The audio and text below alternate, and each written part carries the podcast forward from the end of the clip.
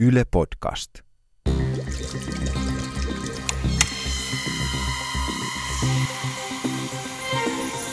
Tiede Ykkönen, podcast. No, miten koivu tietää, onko valosaa vai pimeää? Että se, näin niin tuosta vierestä katellen, niin vaikea kuvitella, millä osalla se aistii sitä valoa? Vai no. aistiiko se jotain ö, tiettyjä aallonpituuksia säteilystä? Vai mistä se tietää, onko pimeää vai valosaa, professori Kurt Fagerstedt?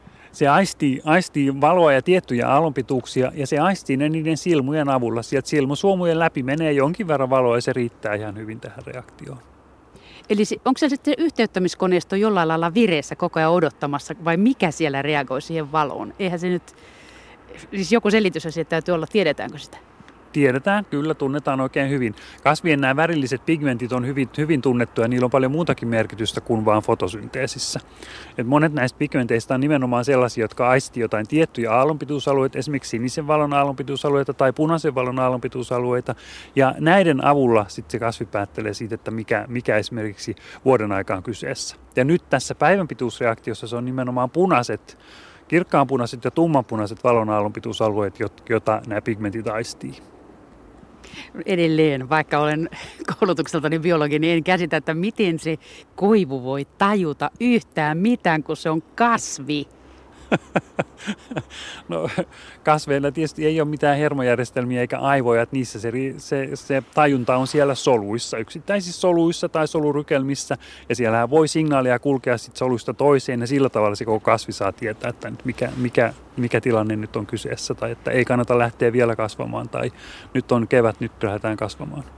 No kun sillä ei ole hermostoa, mitä pitkin se viestiä siirtelisi, niin mistä se tietää, toi koivu, onhan nyt korkeampi kuin tuo, tuo katuvalotolppa, aika korkea koivu, nuori kuitenkin, niin tuota, mistä se tietää se runko sitten, mitä ne silmut meinaa?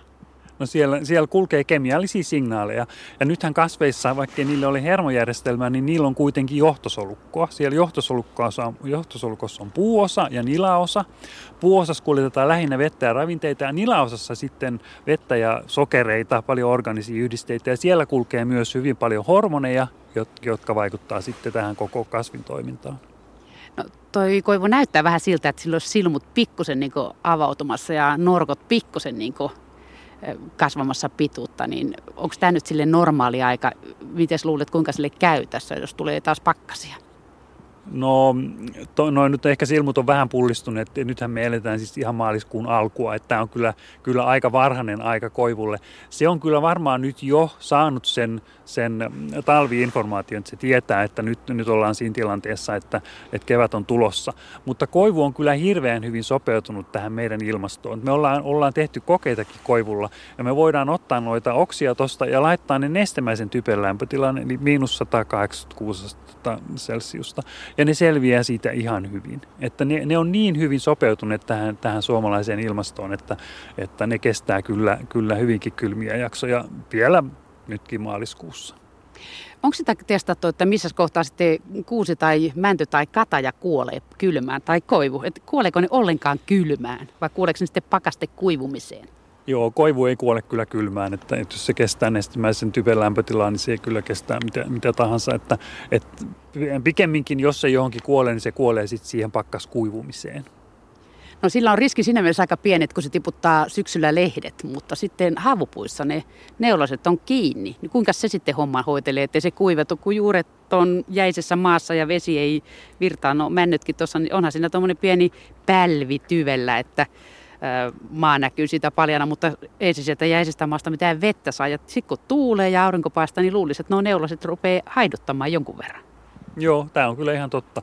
Neulasissahan on kuitenkin aika hyvä vahasuoja ympärillä, joka estää sitä haittumista, mutta, mutta tietysti mikään suoja nyt ei ole täydellinen, että kyllä sieltä vettä haittuu.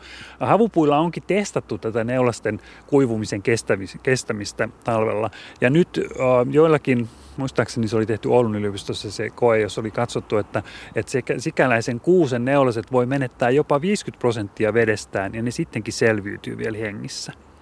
Ja nythän normaalisti esimerkiksi ihminen ei siedä esimerkiksi 10 prosentin veden hukkaa, vaan, vaan siihen kuolee. Mutta kasvit on yleensäkin hyvin paljon kestävämpiä tässä veden puutteessa kuin, kuin eläimet. No, miten sitten mänty tietää tai kuusi, kun niillä on kuitenkin samat neulaset kesät, talvet, niin mistä ne sitten tietää, että no niin nyt on kevät tullut. Aistiiko nekin, millä ne sen valon aistii vai mitä ne aistii? No siis kyllä nämä, nämä havuputki aistii ihan samalla tavalla päivän pituuden muutoksia. että siitä ne tietää yleensäkin, että onko kevät vai syksy. Ja sitten toisaalta ne aistii myös tätä, tätä kylmäjaksoa, että niillä täytyy olla tietty sama pitkä kylmäjakso. Ja tosiaan tämä kylmäjakso lämpötila, jota aistaa, niin se on siinä 0 ja plus 5 välillä. että sitä, sitä lämpötilaa täytyy olla tietty ajanjakso, jotta ne alkaa sitten kasvaa, kun tulee lämmintä. No jos niille riittää niin pieni kylmyys, niin tuota, suunnilleen nolla, niin haittaako niitä sitten ilmaston lämpeneminen minkään vertaa? Mä en usko, että tähän, siis tähän mm, talven pituuden aistimiseen tai tai äh, kasvulähtöön, niin tämä ilmastonmuutos sinänsä hirveän paljon vaikuttaisi, koska tosiaan niin se, sen lämpötilat, jotka tarvitaan siihen, että, että se talven äh, maistiminen tapahtuu, niin on siinä 0 plus 5 välillä. Ja nyt jos ajatellaan, että meidän ilmasto muuttuu niin, että sadassa vuodessa lämpötila nousee asteen tai kaksi tai kolme, niin se ei varmasti vaikuta siihen, että meillä talvella on edelleenkin tämmöisiä jaksoja, mutta saattaa olla, että niitä kylmimpiä jaksoja ei ole enää.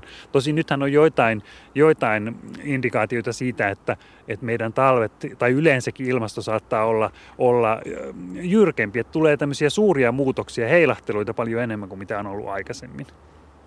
Kun näet heilahtelut on nyt ainakin tänä talvena olleet melkoisia, niin eikö ne sitten yhtään sotke tätä systeemiä? Sitten jos tulee semmoisia niin heilahtelevaksi ilmastoa, että siellä ei olekaan sitä riittävän pitkää kylmää pätkää välissä, niin kuinka sitten käy näille pohjoisboreaalisen havumetsävyöhykkien puille?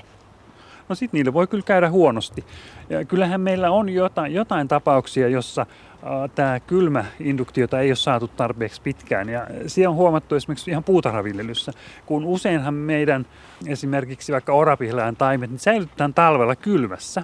Ne on, on usein paljasjuurisena kylmässä ja sitten ne otetaan sieltä keväällä ja istutetaan ulos. Niin jos ei ne ole saaneet talvella sitä tarpeeksi pitkää kylmä, sopivaa kylmäjaksoa, jos ne on ollut vaikka pakka, pakkashuoneessa, niin ne ei lähdekään kasvamaan sinä kesänä. Mutta, mutta taitava puutarri hoksaa, että ei nämä olekaan suoran kuolleet nämä taimet, vaan ne ei ole vaan saaneet sitä induktiota. Ne ei kasva koko sinä kesänä. Ne odottaa seuraavan talven, saa siellä sen normaalin induktio ja rupeaa kasvamaan vasta sitten seuraavana keväänä. Kyllä tämmöisiä, tämmöisiä mahdollisuuksia on, jos tämä ilmasto tästä lämpenee.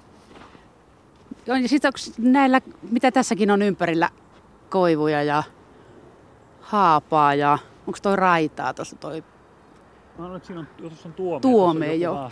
Niin tota, onko nämä kaikki täällä elävät vakituiset puulajit, alkuperäiset sellaisia, että ne tarvitsee sen kylmäinduktio, että ne ymmärtää, että tässä on nyt ensin lepokausi ja sitten se loppuu ja sitten alkaa kasvukausi. Kyllä, siis tämmöiset monivuotiset kasvit niin kyllä tarvitsee sen.